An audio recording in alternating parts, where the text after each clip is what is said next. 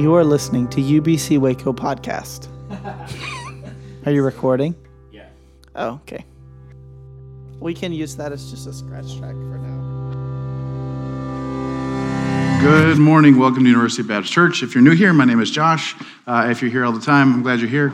Um, I just give me a minute here. I just got my word, and I'm trying to find a strategic place to put it in the sermon where it's seamless, and you don't know why or how I did that, or if that makes sense. But I just saved myself a bunch of money by not buying donuts for the kids. Um, yeah, okay, we'll just have to try and do this on the fly. Put that there. Hopefully, I don't forget, or else I'm out 20 bucks. So, okay, you guys have a good week? Did you go to the places, the beaches and the mountains and the oceans and the, I don't know, where do people go? Uh, Waco, Magnolia, to see the silos for the hundredth time, huh?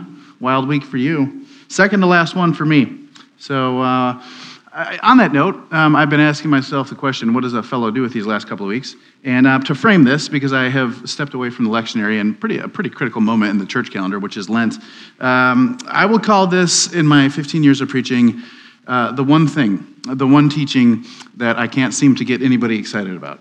Uh, the one thing that there's just not buy in, and it doesn't really matter if, if you're a, a liberal or a Democrat you're a socialist, a capitalist, whatnot. Uh, I just, people aren't jumping in line. So I'll give it one last whirl and may get booed off the stage, but what are you going to do? Fire me? So there's that. Uh, okay, I'm going to begin with a quote that I have taken off Facebook from my friend Craig Nash. It's rather lengthy. I'm going to read the first two paragraphs here, then whoop, very strategically, um, bookendishly, I will read the second two paragraphs of the quote at the end of the sermon because it worked well that way. All right, so Credit Craig. Woo. Here's what he says Christians in the U.S., I am part of a generation that we thought was the tail end of a period of being fearful of Russia. For those of you who grew up in uh, a conservative and evangelical circles, our elders sought to make sense of that fear and the geopolitical conditions that created it by telling us something along the lines this has all been prophesied in the book of Revelation. The book's dragons and bears and beasts were connected to our countries and our dictators and decisions uh, that were unfolding before our very eyes. Many of you already know this, but in case you've never been told, allow me to herald, be the herald of some fantastic news. You don't have to recreate the spiritual trauma for children that those of us who grew up in that uh, specter of the Soviet Union had in our lives. The book of Revelation isn't about the Soviet Union or Russia or Stalin or Khrushchev or Yel- Yeltsin or Putin. It's not about Obama or Osama or Clinton or Trump or Biden. There are better ways of understanding a world than forcing meaning on a holy ancient book. Okay, so the plot thickens. Um, there's this, I think, the worst uh, Steven Spielberg movie that came out years and years ago called AI. I don't know if you liked it. I thought it was terrible. It was Haley Joel. Remember him? I See Dead People? Um, and so he's a robot, uh, uh, uh, right? AI. And um, he has been programmed to be a child. So he's adopted by some, some folks who want a child. And then they have a real child, so they're not interested in the robot child anymore. Very tragic. Uh, so he's on this journey. And um, this is all superfluous. I don't want to tell you this. Uh, near the end of the movie, though, he's in this submarine ish flying vehicle. It's the future, right? Um, and him and his robot teddy bear are there. And they uh, are in, I'm going to make this up, New York, and it's the future, so the world's underwater, so these skyscrapers are sticking out. And they're flying around, and somehow they end up into the water. I haven't seen this movie in a long time. And they sink to the bottom of the ocean, and they're in, you know, the city, you know, Macy's, whatever, and they're, they're in this submarine thing. Uh, but they're intact because, you know, technology and things are good. So then at the, the end of the movie, I don't know, millions of years later, hundreds of thousands, thousand years later, some aliens come and they find this well preserved submarine AI kid and his teddy bear robot um, who are just like frozen for thousands of years. They don't care, they're robots. And um, for these aliens, this is very exciting because, oh my gosh, what a, what a well preserved piece of, um, uh, of history, right? Um, and so, much in the same way that we dust off bricks with paintbrushes and say, well, how do they build things here? Look at this. This is fantastic. These aliens are very excited to have found Haley Joel Osment um, because he's a clue to the past, right? So, um, but this has its limitations because without context, even the best pieces of history don't have explicit context. So, for example, suppose you and I uh, were coming to this planet, we knew nothing about humanity, and the only thing we found was like a Dr. Seuss book. Uh, what might we assume about the history of this civilization with this clue? Well, um, you know, we, we would say, well, this is a world where I guess everything rhymed, right? Like if we could figure out the language. And um, green eggs and ham were a very popular meal during this time. And we might conclude that uh, cats were very large and they walked around on two feet and they caused trouble and they wore funny hats, right? Um, and what all of that would mean is that, in fact, we had failed to understand uh, the genre of the artifact that we had found. Um, I want to propose that a lot of the misunderstanding that has happened, particularly with the book of Revelation, stems from something very similar. So, first, for most of the sermon, I'm just going to give you historical data, um, and at the end, we will read the scriptures together. So, uh, I want to begin by showing you a map. Last two weeks here, get to show you another exciting map. Okay, this one is again Turkey, which is obvious by the shape um, and the silhouette. Um, within the uh, country of Turkey, maybe called Macedonia, East Asia, whatever back then, is a city called Ephesus, right? And, and you know about Ephesus because Paul wrote a church to the, the uh, city there. And uh, inside of Ephesus, there was this thing called the Agora. Um, and the Agora was a, a trade center. And the Agora was where all the spices and the exciting things that were coming from the East and Indian would come, and then it was on a trade route. So also the ideas and the technology and the, the good things from the West and Rome would come here. And so it was this cultural, interesting place where the East and the, the West, the, the fabrics, the spices, all of it was there. It was very exciting. So the Agora was this hot spot in Ephesus. And um, Ephesus was ruled by gods who um, were part of the Roman Empire, right? And uh, keep, in, keep in mind this whole time the relationship between uh, the gods and, and, the civic religion of the day. Um, so, but if you wanted to sell in the Agora, and, and everybody wanted to do this because how, how do you live if you can't participate in the market? You had to first offer incense to the gods. And um, so if you're, if you're Rome, um, getting to trade in the Agora is a privilege. And so you, um, you want to keep track of this. You want to make sure that the right people are getting in. And so how do you do this? How do you know who has offered incense and said, Hail Caesar, and pledged their life and fidelity to the empire? And who hasn't? Well, the way you would do this is you would give them like an ink stain on their hand, or maybe like you would inject a microchip into their veins or something, you know?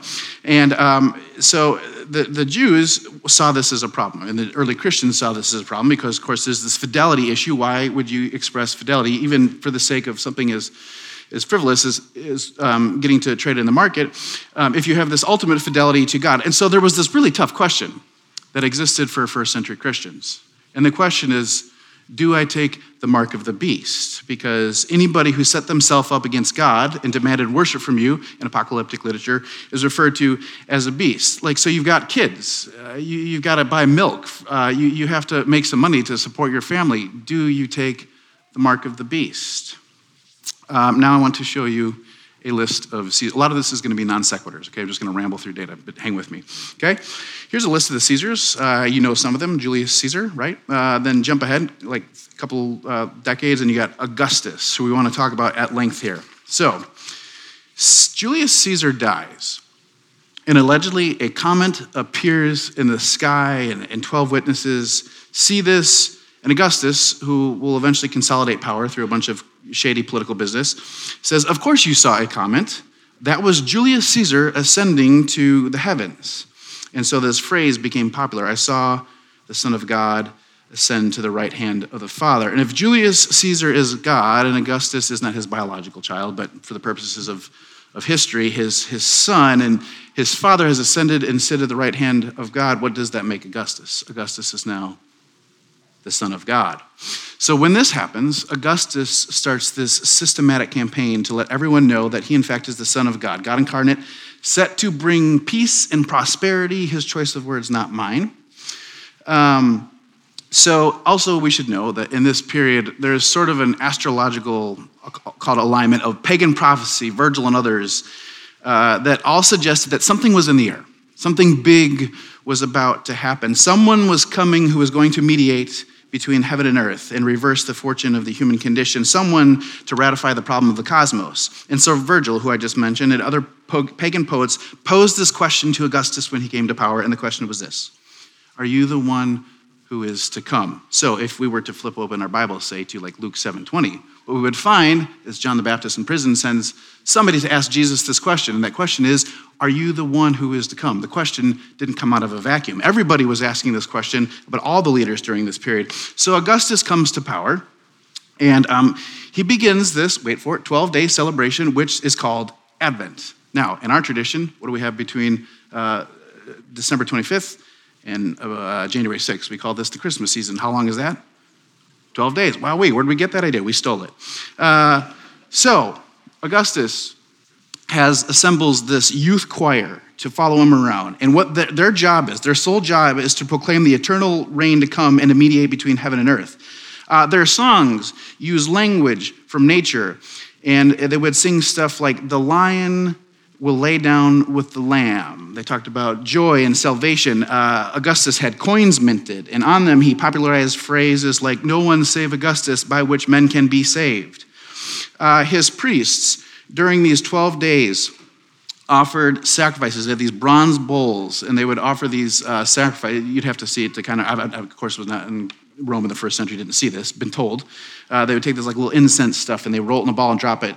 And they would offer incense, and this was for the forgiveness of sins. So, emperor worship under Augustus blows up. It becomes huge. Let's return to our Caesar list again, right?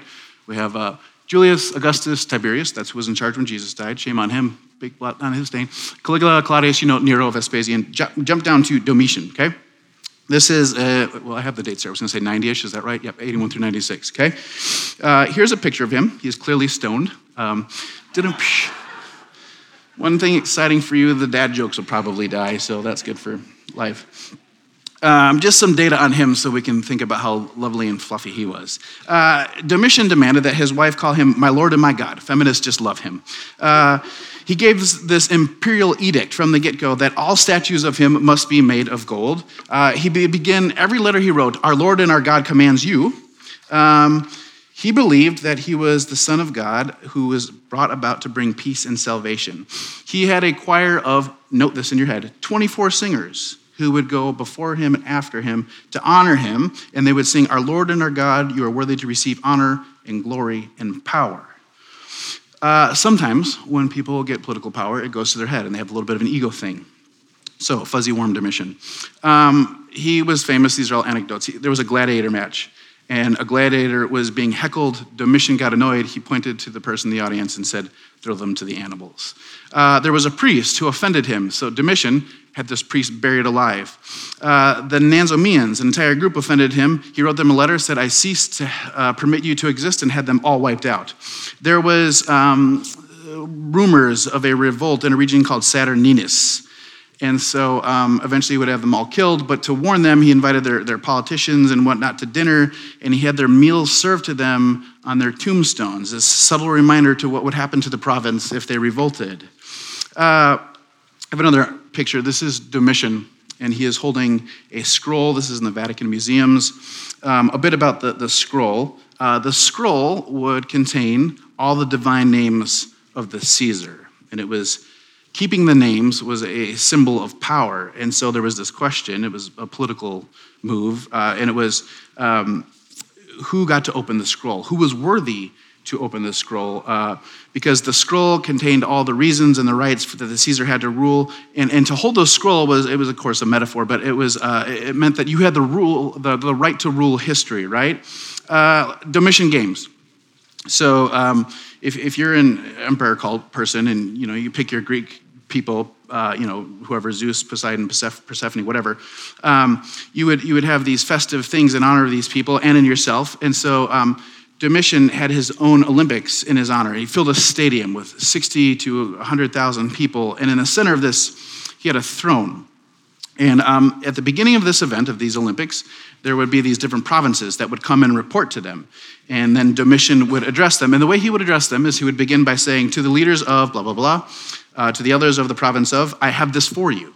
And then Domitian would proceed then to list all the things that were going right in this community, and the things they were doing well. And then there would be a dramatic comma. He said, but I have this against you. And then Domitian would list all the things that they didn't weren't doing right, and he would say, and if you don't change, I will snuff you out. Uh, then began the worship portion of the games, and the priests would lead masses and worship him. And this is key: they wore white robes. These priests, and they had these gold crowns, and on these crowns on their forehead were written the divine names of the Caesar, so as to remind people um, who they were being led in worship of.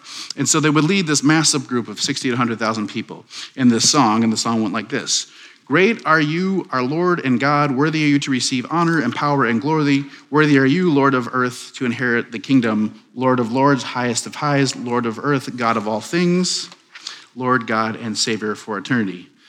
Uh, when Domitian took his StrengthsFinder, uh, humility did not come up very high on the list. Uh, one of the highlights at these games was that there would be a horse race involving four horses of four colors. And at the end of the games, a rider would come out always on a pale horse wearing the mask of the Greek hero Hades, and that person's job was to clean up all of the dead bodies. Uh, every emperor would have something called a neochorus. This is like a, a, national headquarters of worship, right?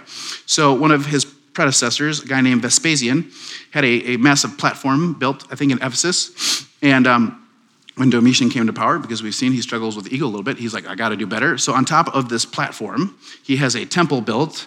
Uh, and, and it, the platform, by the way, has these 24 arches.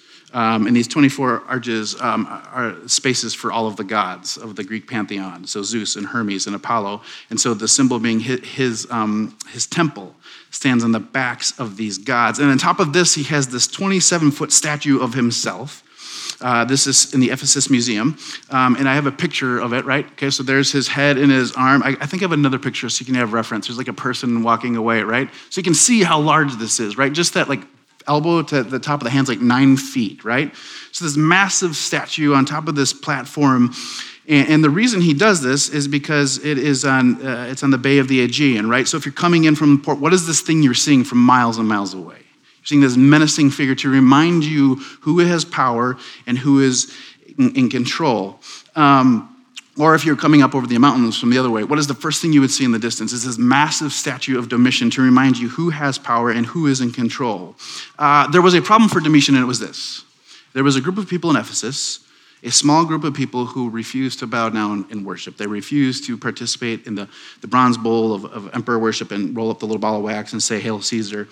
Um, and so uh, there was a problem because these incense altars existed, I think, in the street. I have a picture of them, right? And Domitian would come to town and he would stand on these and was like everybody's chance to say Hail Caesar and bow down. But this group in Ephesus refused to do this. So there's rumors that Domitian is coming next week for his birthday. And the question is, what, what do you do? Um, Domitian could have them all killed because that's what his history suggests he would do. He could have them all slaughtered. Um, uh, and there is evidence from antiquity that there was persecution during this time. It's a little bit debated. Um, however, if you're a ruler, it may not be expedient to kill the people of your empire, no matter how big your ego is. So Domitian reasoned that, in fact, uh, he would implement a different strategy. He thought if he could just cut off their leader, that maybe the thing would fizzle and dissolve. So he finds their pastor is a guy named John, and he has them exiled to an island called Patmos. So this pastor John is now there, and while he's there, he has a vision. And in exile, he writes them a letter. We happen to have a copy. So um, John sees this worship service, and uh, he sees that it's unbelievable.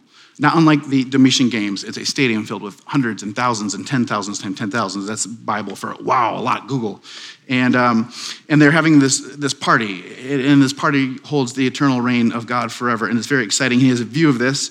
Uh, so I'd like to read for you uh, a bit of, of different sections of this vision that John has. This first part, Revelation two one through seven. To the angel of the church in Ephesus, write, These are the words of him who holds the seven stars in his right hand, who walks among the seven golden lampstands. I know your works, your toil, and your patient endurance. I know you cannot tolerate evildoers. You have tested those who claim to be apostles, but are not, and you have found them to be false. I also know that you are enduring patiently and bearing up for the sake of my name, and that you have not grown weary. But I have this against you, that you have abandoned the love you had at first. Remember then, from what you have fallen, repent and do the works you did at first. If not, I will come to you and remove your lampstand from its place unless you repent. Yet this is to your credit. You hate the works of Nicolaitans. Nicol, we'll try that. Uh, by the way, some people think this group is a group who said, eh, it's, it's just, it's just a sacrifice. It's just, just do this. It doesn't matter what you actually believe, uh, which I also hate. Let anyone who has ear listen to what the Spirit is saying to the churches. To everyone who conquers, I will give permission to eat from the tree of life. That is in the paradise of God. Now we will jump to Revelation 4, 5 through 10. Buckle up, this is a little bit longer. But what we're going to do now is listen with all the data we've been given. After this, I looked, and there were in heaven uh, a door stood open, and the first voice, which I had heard speaking to me like a trumpet, said, Come up here, and I will show you what must take place after this. At once, I was in the Spirit, and there in heaven stood a throne with one seated on the throne. And the one seated there looks like jasper and cornelian. And around the throne is a rainbow that looks like an emerald. Around the throne are 24 thrones, and seated on the thrones are 24 elders dressed in white robes with golden crowns on their head. Coming from the throne are flashes of lightning and rumbling and peals of thunder. And in front of the throne burn seven flaming torches, which are seven spirits of God. And in front of the throne there are something like a sea of glass, like crystal around the throne. And each side of the throne are four living creatures full of eyes in front of and behind. The first living creature like a lion, the second like an ox, the third uh, like a face of a human, and the fourth like a flying eagle. And the four living creatures, each of them wearing six wings, are full of eyes all around and inside. Day and night, without ceasing, they sing, Holy, holy, holy, the Lord, all God Almighty, who was and is and is to come. Very popular song, by the way. Uh, and where, whenever the living creatures give glory and honor and thanks to the one who is seated on the throne, who lives forever and ever, the 24 elders fall before the one who is seated on the throne and worship the one who lives ever and ever. They cast their crowns before the throne, singing, You are worthy, our Lord and our God, to receive glory and honor and power, for you created all things. By your will they existed and were created. Then I saw on the right hand of the one seated on the throne a scroll written, and on the inside and on the back, sealed with seven seals. And I saw a mighty angel proclaiming with a loud voice, Who is worthy to open the scroll and break its seals? And no one in heaven or on earth, under the earth, was able to open the scroll or to look in it. And I began to weep bitterly because no one was found worthy to open the scroll or to look at it or into it. Then one of the elders said to me, Do not weep. See, the lion of the tribe of Judah, the root of David, has conquered so that he can open the scroll and its seven seals. Then I saw between the throne and the four living creatures and among the elders a, a lamb standing as if it had been slaughtered, having the seven horns and seven eyes, which are the seven spirits of God sent out onto all the earth. And he went and he took the scroll from the right hand of the one who was seated on the throne. And when he had taken the scroll, the four living creatures the 24 elders fell before the Lamb, each holding a harp and a golden bowl full of incense, which are the prayers of the saints, and they sing a new song. You are worthy to take the scroll and to open its seals, for where you were slaughtered, and by your blood a ransom for God, saints from every tribe and language and the people of nation. You have made them to be a kingdom and priests serving our God, and they will reign on earth.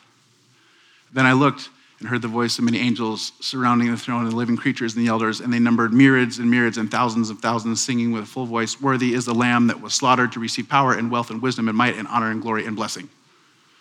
Then I heard every creature in heaven and earth and under the earth and in the sea and all that is in them singing to the one who is seated on the throne and to the Lamb be blessing and honor and glory and might forever and ever. And the four living creatures said, Amen. And the elders fell down and worshiped. That's more scripture than you usually get in Baptist church, huh? Look what I did in one of my last Sundays. Take that, fundamentalists. We beat you. So, a question with all of that. The comments I read for you at the beginning of the sermon in mind uh, who is Revelation written for? Uh, there is a, a view called preterism. Preterism. Um, and it is a view that Revelation was written to address all the events in the first century, and it's kind of done with. And of course, there's a ton of historical data that would make sense of that claim for us. Um, there's another view, and that is to suggest it's a version of this, but essentially that Revelation was um, written to address, yes, the first century problem of persecution, but um, in, in, perpetuity, it's there for all of us as anti assimilation literature. Um, that is, it is a letter written to the church through the ages to admonish us not to become like the powerful who would achieve their ends through violence and dominance. Um, the strength of this reading is that it allows us to keep reading Revelation in our contemporary contexts. And when people are allowed to do that, Revelation keeps preaching. Um, but that pliability can go all kinds of ways, uh, for better or worse. So we come out of like an interesting three or four decades, as Craig has alluded to, but like you could point to things like um, what the late great planet Earth and, the Left Behind series and whatnot, and get all kinds of exciting takes on all this. Um, another thing that people can do with this pliability is sort of pick out the bad guys and, and take them with interesting monikers. Uh, for example, Antichrist. So just to give you an idea how this has been done in history, uh, we'll take a quick look at this. There was Nero. Um, and this is very compelling because you know the Hebrew and they do these numerology thing and it's letters and num- if you add this up, nearly equals 666. So there's good argument that that's it. Here's some others though. Athanasius, one of the bulldogs in the first few centuries of, of the church, um, when Constantinius was persecuting the church, who uh, favored certain um, congregations that denied the deity of Jesus, he accused him of being an antichrist. Uh, Martin Luther uh, accused Pope Leo X of being an antichrist. Um, Leo Tolstoy, Tolstoy's novel War and Peace, um, there's a character, uh, Pierre, who, who, turns Leo Emperor Napoleon into a series of numbers that add up to 666. Um, I forgot my Hitler slide, but you all know who that is and what he looks like, right? Um, there are some folks who notice that if you assign um, 100 to the letter A and 101 to B, so on, right? C, 103, you add up Hitler equals 666. Uh, so he was an antichrist. Uh, JFK, Oh, no, uh, did I have my, okay, I do have my JFK slide. Um, he received 666 votes in the 1956 Democratic Convention. So he later died of a hand wound, too. So note that if you keep reading in Revelation. Uh, then um, the 1980s became a, a, circus of like theological McCarthyism. Everybody turned out to be the, the uh, Antichrist. You have what, Kissinger, Reagan, Gorbachev, they said his birthmark looked like a six. Uh, you have Pope John Paul, everybody. And of course, this was the world on edge the last time that Russia had power, right? Um, but the cat was out of the bag. And so the Antichrist accusations have kept coming. What you have uh, President Obama, President Clinton, or I'm not President, Bill Gates, right? Uh, one of the most compelling suggestions I think that has some merit is that the internet, in fact, is the Antichrist, at least social media, right? Um, one of the most sophisticated accusations is probably this. Uh, one would be aspiring theological genius. Notice that if you write cute purple dinosaur, in ancient Latin characters, and it becomes cute purple dinosaur with um, the, the Roman monikers. Uh, and you extract the Roman numbers, that all adds up to uh, together CVVLDIV, to, you get the real 666, leading some to believe that the Antichrist is, in fact, Barney the dinosaur. so uh, people get a little willy nilly with this, is my point, right? And this can be the bad of, of the, uh, the pliability of Revelation. Here's the second part of Craig's reading, and we'll get to the conclusion. This has been a lot, I apologize. Uh, Craig says, that doesn't mean Revelation isn't relevant to what's going on in the news. It's incredibly relevant. It reminds us that violence has always been the way of the world, but it does not have to be. It teaches us that our hope is in the Lamb who was slain, not a tank, chariot, missile that might destroy our enemies. It allows us to stand peacefully defiant in the face of those who believe God has ordained their nation, their club, their empire to have wider boundaries than they currently have. I had the thought today that tomorrow morning in churches across the country, a message of fear and hysteria will be preached, sowing seeds of anxiety and paranoia that have driven many in my generation away from communities of faith. I just wanted you to know, in case you didn't already, that you don't have to stand for that. There's a better, more faithful way. If you want to talk about the Lamb who was slain, if you want to critique the antichrists of the day, if you want to join the chorus of singing that has been going on for centuries and centuries, then you have to follow Jesus all the way to the cross. And that means you have to embrace the radical truth that your enemy, that those that we would call antichrists, are also created in the image of God.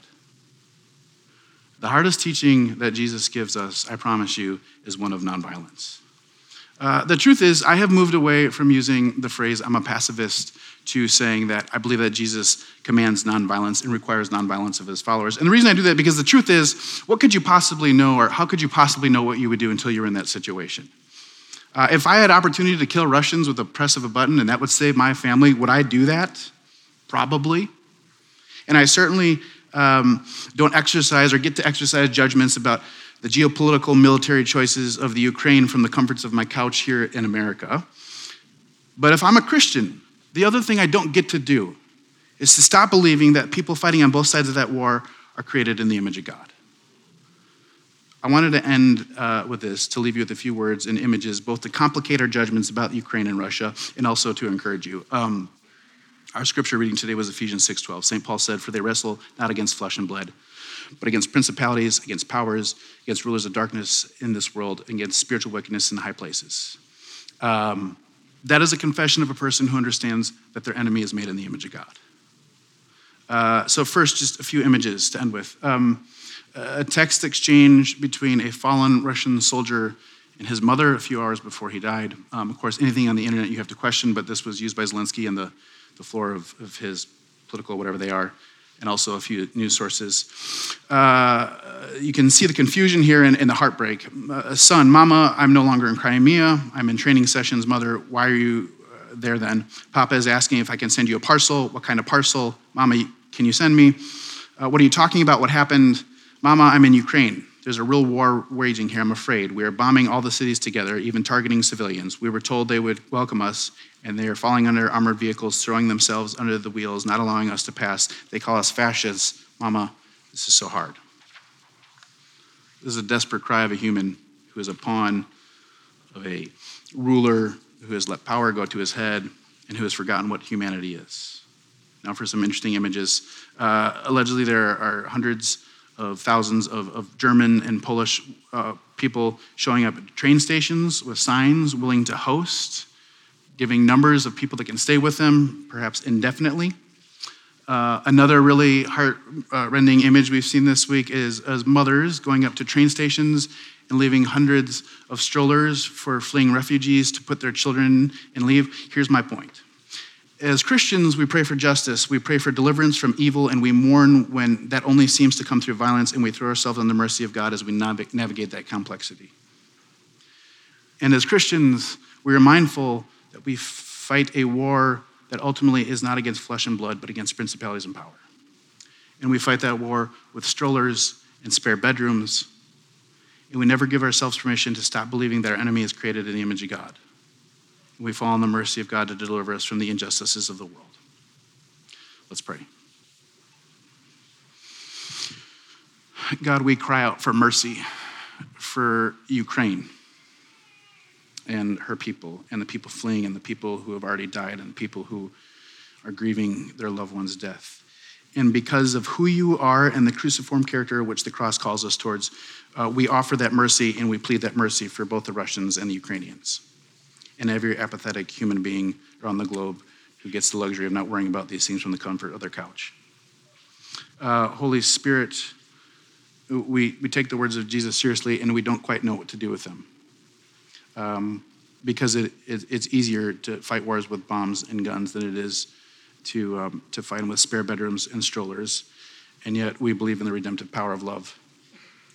And so we pray for everyone in every facet of this complex situation. We pray for generals, we pray for soldiers, we pray for civilians, we pray for politicians, we pray for antichrists, and we plead for mercy. Holy Spirit, direct us, move us. In Jesus' name, amen.